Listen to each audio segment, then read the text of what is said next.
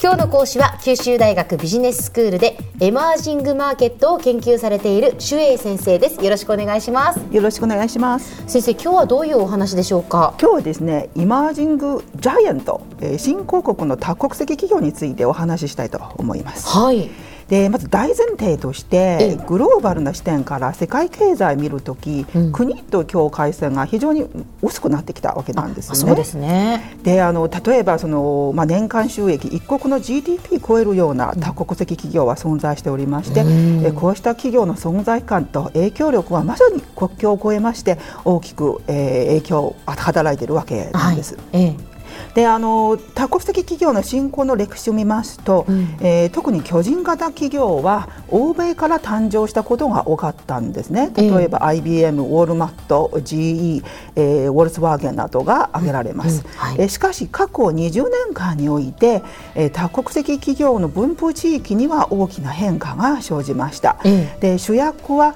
まさに従来の先進国の、えー、老舗の多国籍企業でなくなりつつあり、うん、えー、むしろ新興国で誕生した多国籍企業がものすごい勢いで成長してきてきているわけなんですね。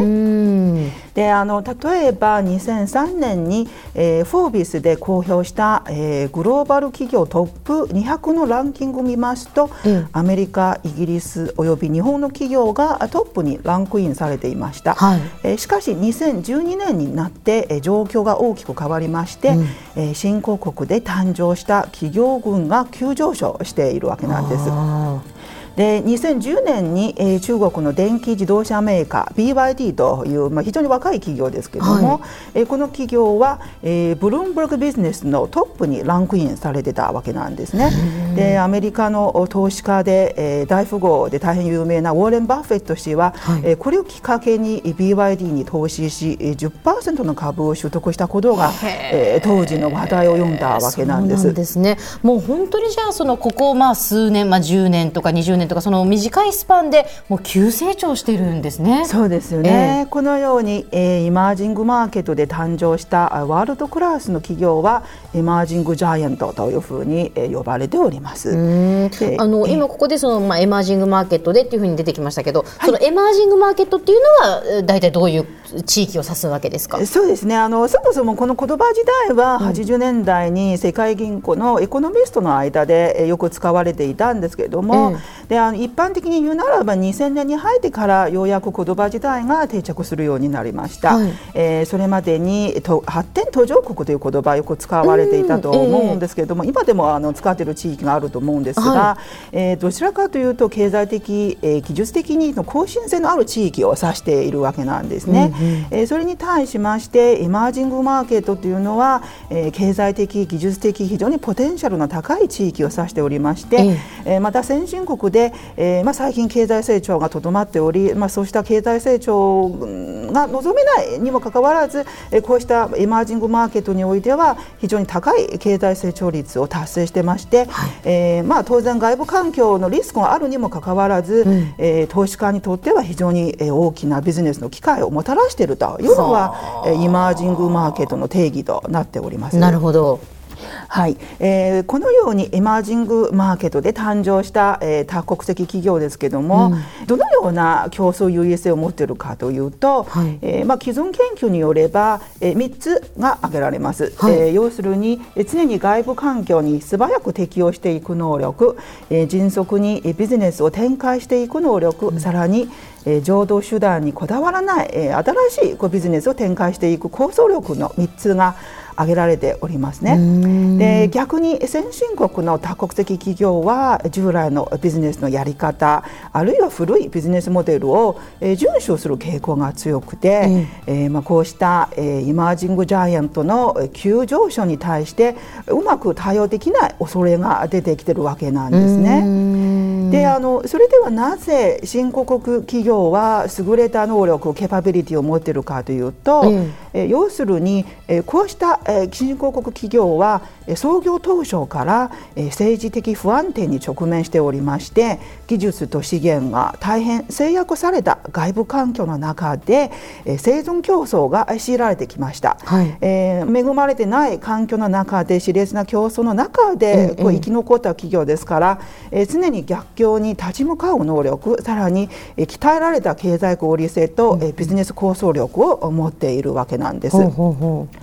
今後グローバル経済においてますます重要な役割を果たしていくのではないかなと思います。そういうことなんですね。その具体的にじゃあどういうところがそのエマージングマーケットでそしてそのエマージングジャイアントはどういう企業があるのかというのはまた次回ということになるんでしょうか、えー、そうですね。引き続きまだ次回で具体例を挙げながら、はい、えー、説明していきたいと思います。一つだけあのご紹介今この時間にご紹介いただけますか？そうですね、うん、あの例えばですねこれ次回でもっと詳しく説明したいと思うんですけども、まあ、中国のハイアールという企業がありましてこの企業はですねあの、まあ、一応海外進出の際に、えー、発展途上国ではなくてあえて先進国を選んで進出を果たしたんですよね。うん、でそこで一体なぜそういう大胆的な戦略を取ったかというと、えむしろそのマーケットを異なった観点から捉えて、うん、えー、先進国の企業がこう通常にですね、まあ、無視していた日チマーケットに焦点を絞って、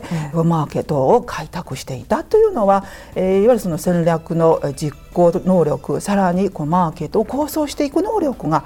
実は大きな特徴となっているわけなんですね。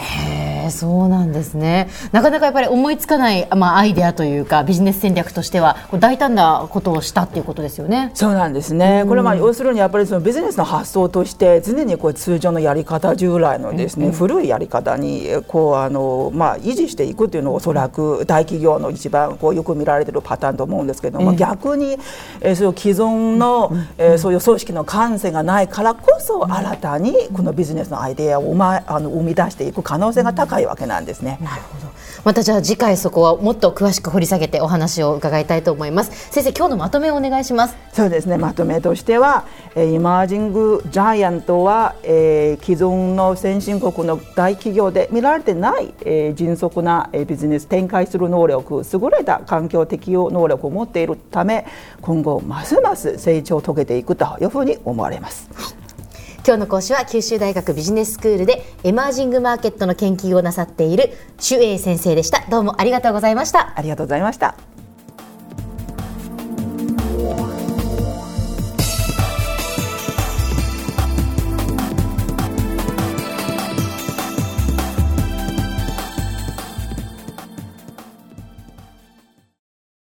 続々ぐいぐいメラメラつながる。ゾワゾワハラハラメキメキつながるズキズキ。モワモワホカホカつながる。キリキリ。ザワザワキュンキュン。ガンガン。ワクワク。うずうず。ドキドキ。ルンルンバクバク。九州人のいろんな気持ちつなげます。九州から輝こう。キラキラつながる。 QTnet